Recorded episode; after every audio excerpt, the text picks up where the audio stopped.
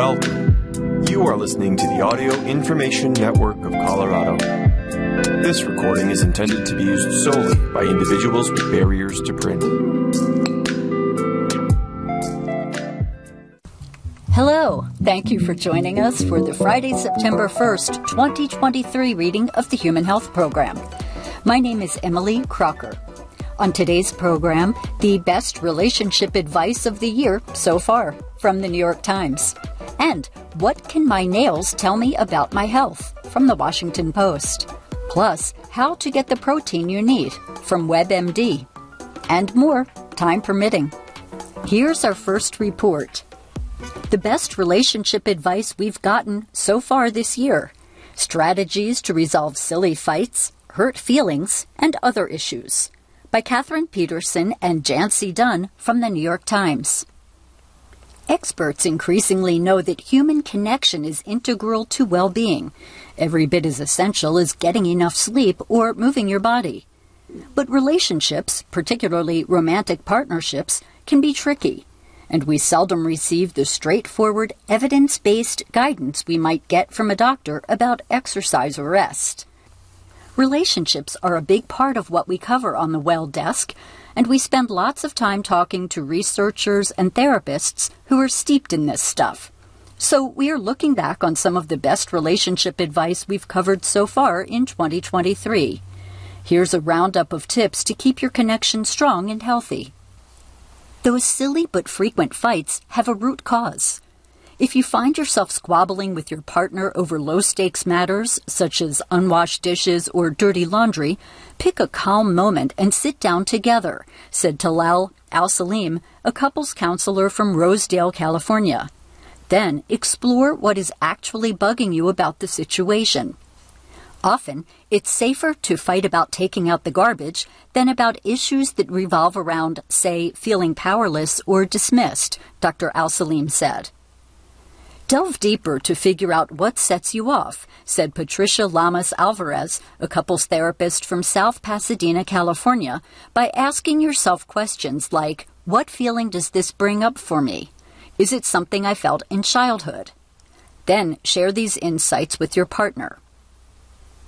Ask this question if a loved one is upset. When Heather Stella, a special education teacher in upstate New York, has a student who is agitated or overwhelmed, she asks them one question Do you want to be helped, heard, or hugged? This simple question, Jancee Dunn discovered, works just as well in adult relationships. It shows empathy, respects boundaries, calms swirling emotions, and helps partners take positive action. Finding out whether your loved one wants to be helped, heard, or hugged is really asking, How can I meet your needs? said Jada Jackson, a licensed mental health counselor in Dallas. Diffuse a fight with four simple phrases. Here's a situation that might seem familiar. As a conflict with your partner rises, you picture a thought balloon above their head and fill it with whatever you imagine they are thinking. This relationship sabotaging habit is known as unconscious storytelling, said Terrence Real, a family therapist and the author of Us Getting Past You and Me to Build a More Loving Relationship. And it can escalate an argument and distort the issue, he says. Instead of making assumptions that are possibly untrue, Mr. Real counsels people to share perceived slights using a therapeutic tool known as the feedback wheel. It consists of four prompts. This is what I saw or heard. This is what I made up about it. This is how I felt. This is what would help me feel better. The final statement is vital because you can't complain about not getting what you never asked for, Mr. Real said. This process can help you shift from anger to vulnerability, Mr. Real said, so you can communicate respectfully without placing blame. Beware of phubbing. Phubbing, a portmanteau of phone and snubbing, is an admittedly goofy word, but research shows that ignoring your partner to engage with your phone can lead to marital dissatisfaction and distrust. It really can have an impact, said Anthony Chambers, the chief academic officer at the Family Institute at Northwestern University. even if one partner is just glancing briefly at his or her phone in the middle of a conversation. Couples should set clear rules around phone use, said Katherine Hertlein, a professor at the Kirk Kerkorian School of Medicine at the University of Nevada, Las Vegas, who studies the effect of technology on couples and families. Consider setting phone free zones like the dinner table or bedroom. And don't let resentment simmer. As soon as you're starting to identify those feelings of being hurt or frustrated or being snubbed, Dr. Chambers said, those are the times when you need to let your partner know. Increase your tolerance for talking about sex. Most people rarely talk about sex with their partners, said Vanessa Marin, a sex therapist and co author of Sex Talks The Five Conversations That Will Transform Your Love Life. Or, as she previously told the New York Times, they discuss it only when there's an issue. But Ms. Marin believes communication is the foundation of a satisfying sex life, and talking about it is a skill partners can learn. She recommends starting with compliments, maybe about your partner's appearance or about the connection you share. It can increase intimacy and ease you into talking about sex on a more regular basis or consider a sexual state of the union, said Emily Morse, a sex educator who told The Times that couples should have a frank conversation about how things are going about once a month. Keep it brief, not more than 10 minutes, Ms. Morse said, and try to be compassionate and open. Ask questions like, What would you like to see more of in our sex life? Make the most of outside help. Many couples delay seeing a therapist until they are stuck in patterns that have calcified, said Orna Guralnik, a Manhattan based clinical psychologist and psychoanalyst featured in the Showtime documentary series Couples Therapy. At that point, she said, love or goodwill may have run out. Still, experts acknowledged that finding a couples therapist could be time consuming and difficult. Online digital directories like those of Psychology Today and the American Association for Marriage and Family Therapy can be a useful starting point. When you find a therapist, ask preliminary questions like What will working with you be like? Have you dealt with my issue before? How do you handle secrets? And don't be afraid to offer feedback about your sessions, said Vanessa Braden, a licensed marriage and family therapist and the founder and clinical director of Lakeview Therapy Group in Chicago. If somebody came to me and said, Hey, you know what? In that last session, I really wanted you to be a little more direct with me, she said, I would love that. Up next, What Can My Nails Tell Me About My Health? by Patricia Pasricha, MD, from the Washington Post. This is written in Q&A format and also in first person format. Question: I've noticed some odd changes to my nails that weren't there before. What can our nails tell us about our health? And how can I keep my nails healthy? Answer: Our nails are a unique window into our overall health. Many diseases are associated with distinctive nail changes, from the spoon shaped nails of iron deficiency anemia to the rounded, swollen nails of cystic fibrosis. In my third year of medical school, I met a patient who had come to the emergency room throwing up blood. After directing the rest of the team to stabilize the patient, the doctor in charge held the patient's hand and looked closely at their fingernails. They were a frosty white, except for a strip of red at the tips. I've never forgotten that appearance, a finding known as Terry's nails, or how the doctor turned to me and said, I bet this patient has cirrhosis. At first, I was incredulous. How could she guess the patient had a liver problem, of all things, just by looking at the fingernails? But she was right. The patient had complications from cirrhosis. Here are some common nail changes that can tell you something about your health. Dark vertical streaks, called splinter hemorrhages, these can result from nail biting, but also from an infection of the heart valves. Horizontal ridges, known as Beau's lines, these ridges across the nail occur when nail growth is interrupted by a major illness or chemotherapy. They have also been described by people after getting COVID 19. Pitted, discolored nails. This can be a sign of nail psoriasis, an autoimmune condition. Brittle nails. Brittle nails happen more often among women and in older age. Wearing protective gloves and reducing contact with dishwater, detergents, or nail polish remover can help. White, yellow, or brown nails. This can be a sign of fungal infection, which can often start in the feet at the great toe and spread. In some cases, people make the mistake of using over the counter products to treat only the nails without realizing that the fungus is also on the skin. See a doctor to determine what type of oral or topical treatment is best and be sure to discuss medications you're already taking to avoid drug interactions. Half and half nails, also known as Lindsay's nails, these changes seen in kidney disease make the bottom half of the nail a milky white and the top half a brownish pink. Sometimes these nails return to normal after kidney transplantation. Tracy Vlahovic, clinical professor in the Department of Podiatric Medicine at Temple University, said that nail changes, like those that occur with psoriatic arthritis, might be an early sign of a systemic issue. Keep in mind, nails grow slowly, it takes about six months to regrow a fingernail, so not only could an abnormality reflect an illness that occurred several months prior, but any treatment prescribed to you may take time before you see results. Why some common manicure practices can be damaging. Since we're talking about nails, it's important to note that while manicures and pedicures may be visually appealing, they're probably not doing much for the health of your nail, and some practices may be damaging. Take pushing back cuticles, for example. You may have thought that the rather uncomfortable shoving and trimming of the cuticles is a necessary evil and the cuticles serve you no purpose. Not so. Removing cuticles, in fact, increases the risk of an infection. Both your cuticles and the tip of your nail are there to keep the environment outside of the body, said Vlahovic.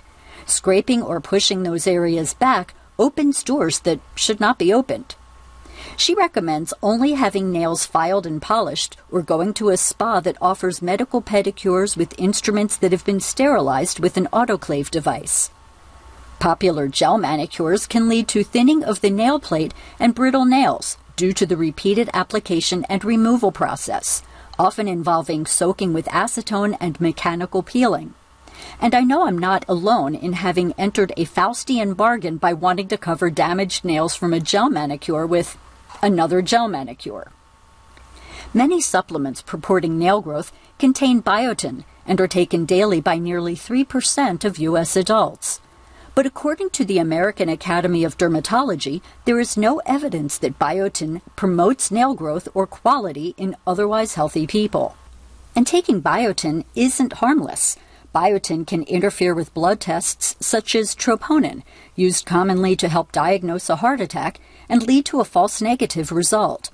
This could have serious consequences, especially among women for whom heart attacks are already underdiagnosed. What I want my patients to know. Nail health is not something you want to self treat.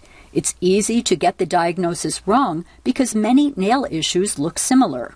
If you've noticed changes to the shape, texture, or even color of your nails, talk to your provider about whether there's any cause for concern. Up next, get the protein you need, medically reviewed by Poonam Sachdev and written by Jeanette Moninger from WebMD. The power of protein. Everybody needs protein, but when you're over 50, you need to eat more of it than you used to. That's because your body isn't as good at using protein to build and maintain muscle as it once was. Not only does it protect your muscles, protein can also help strengthen skin, boost your body's defenses against illness, keep hearing sharp as you age. How much protein do you need? The recommended daily amount for adults is 0.36 grams per pound of body weight but research shows older people do better with at least 0.45 grams per pound. That's 67.5 grams for a 150 pound person. To get that, you could eat one medium chicken breast, one cup of Greek yogurt, and two tablespoons of peanut butter. You may need more if you have muscle loss or less if you have kidney disease. Talk to your doctor about what's right for you. Poultry and eggs. Chicken breasts are a go to for many of us. They're inexpensive, cook fast, and have 25 grams of protein per 3 ounce serving. Bored with them? Try portion sized slices of turkey breast. A large egg has 6.24 grams of protein and just 71 calories. It also has 184 milligrams of cholesterol, but that's not a problem if you're healthy. If you have high cholesterol, heart disease, or diabetes, ask your doctor or dietitian about eggs or just eat egg whites. Seafood. Even people who think they don't like fish fall for salmon. What's not to love? It's got moist texture, mild flavor, and 29 grams of protein in a 4 ounce serving. It's also low in saturated fat and high in heart healthy, brain boosting omega 3 fatty acids. If salmon isn't your thing, tuna, sardines, or trout will do the trick. Aim for 4 ounces of fish two times a week. Soybeans. Vegetarians have known the secret for years. Soybeans have a lot of protein. 4 ounces packs 29 grams, more than a 3 ounce steak. And soy milk has nearly as much protein as the dairy type. Soybeans contain a type of plant estrogen, but eating normal amounts won't make your own hormones go haywire. If you're on hormone therapy or have had breast cancer, check with your doctor before using soy supplements or powders. Vegetables and beans. Beans, be they red, black, or white, are plant based protein powerhouses. One cup can have 15 grams of protein or more. The versatile, inexpensive bean is also a great source of fiber. They're filling and heart healthy. Other vegetables get in on the act too. A cup of peas has 8.5 grams of protein, and a medium baked potato has 4.5 grams. Nuts and seeds. Nuts, seeds, and nut butters pack lots of protein into a small, convenient package. You can get 8 grams of protein from 2 tablespoons of peanut butter, a quarter cup of almonds, a third of a cup of pistachios or cashews, half a cup of walnuts. Nuts are high in calories, but one study showed that eating small amounts instead of other snacks could actually make you less likely to gain weight. Eating them several times a week also cuts your risk of a heart attack. Red meat. It gets a bad rap, but it's okay for meat lovers to enjoy the occasional serving of beef, lamb, or pork. A 3 ounce portion of red meat sets you up with 22 grams of protein. Go for lean types like sirloin, tenderloin, and top round. Watch your portion size too. 3 ounces is about the size of a deck of cards. Dairy. Drink a cup of skim milk and you'll add 8 grams of protein to your daily total. Or up your game with a carton of fat free Greek yogurt with up to 20 grams. Three daily servings of fat free or low fat dairy will boost your bones and slow muscle loss. If you follow a plant based diet or can't digest dairy, soy milk is a good protein option with 6.3 grams per cup. Almond, coconut, and rice milks all have 1 gram of protein or less. Protein drinks. For best results, get your protein from foods. Also, space them throughout the day instead of loading up at one meal. But if you have trouble eating enough, protein shakes, powders, bars, and supplements can help. To control sugar and additives, make your own protein drink. Blend a half a cup of fat free Greek yogurt, a half a cup of soy or skim milk, and a half a cup of fruit to get about 14 grams. Add a tablespoon of peanut butter to amp up the protein to 18 grams. Up next, how to clear up brain fog. This may arise with long COVID, but can also be caused by meds, depression, insomnia, and more from Consumer Reports on Health. Brain fog, characterized by difficulty focusing, sluggish thinking, and memory lapses, is a common symptom of long COVID, the complex condition that sometimes emerges after a case of COVID 19. But brain fog is not unique to long COVID. Chronic insomnia, head injuries, stroke, depression, cancer therapies, and drug side effects can all lead to a similar, often troubling mental cloudiness. There's no perfect treatment for brain fog, but doctors may be able to treat some of the conditions that can cause it, said Zaldy Tan, MD, director of the Bernard and Maxine Platzer Lynn Family Memory and Healthy Aging Program at Cedar Sinai Medical Center in Los Angeles. Here's what we know about brain fog and what experts say you should do if you're experiencing it. Understanding brain fog. People who report brain fog describe it as the sense they can't do cognitively what they could before. They don't feel as mentally sharp, says Stephen Flanagan, MD, Chair of Rehabilitation Medicine at New York University Grossman School of Medicine. People may report problems multitasking, articulating words, or finding things around the house, Tan says. Brain fog differs from cognitive changes that can occur with age, Flanagan and other experts say. While it's not uncommon for the retrieval of information to get a bit slower with age, taking longer to recall a name, for example, what doctors consider brain fog tends to come on more abruptly and is often linked to a specific event such as a head injury or COVID 19. But factors associated with aging could increase the risk of brain fog, such as taking multiple meds. And brain fog is distinct from dementia, which is a progressive condition. The exact biological causes of brain fog are not clear, says Ramon Diaz Arrastia, MD, PhD, director of the Traumatic Brain Injury Clinical Research Center at the University of Pennsylvania in Philadelphia, and a member of the American Neurological Association. Damage to the small blood vessels around the brain could potentially play a role, he says. And in many cases, stress or anxiety could exacerbate symptoms. Many experts think the cause could also be inflammation lingering in the brain after COVID 19 or head trauma, Flanagan says. What you can do. Diaz Arrastia says potential solutions will depend on the exact nature of someone's brain fog and how it's affecting their daily life. So, your initial step should be consulting a physician and explaining your symptoms. Your provider may refer you to a neuropsychologist for a formal cognitive assessment. That might lead to therapy to identify cognitive strengths that can compensate for impairments. Here are some other strategies that doctors might suggest to help ease brain fog. Limit meds and alcohol.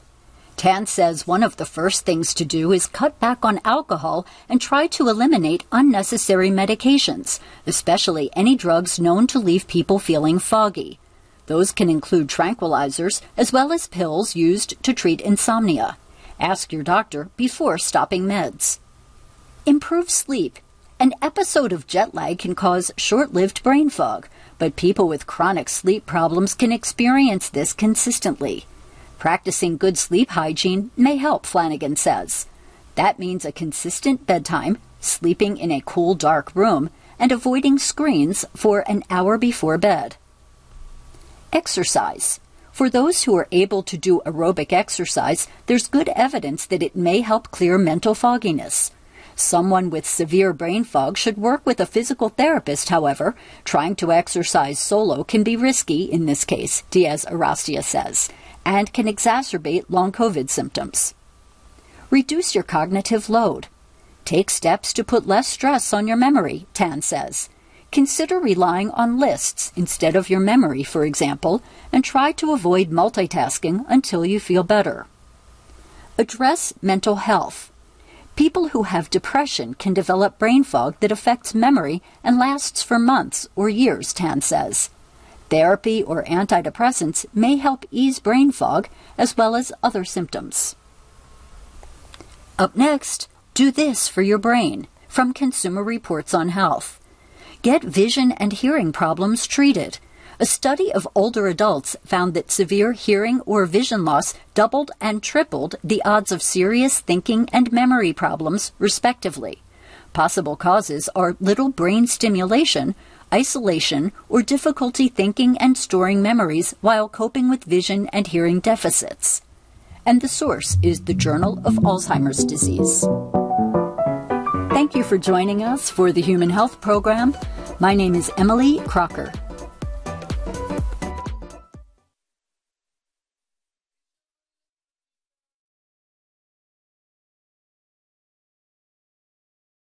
If you enjoyed this program, Please register for our free services at www.aincolorado.org or by calling 303 786 7777.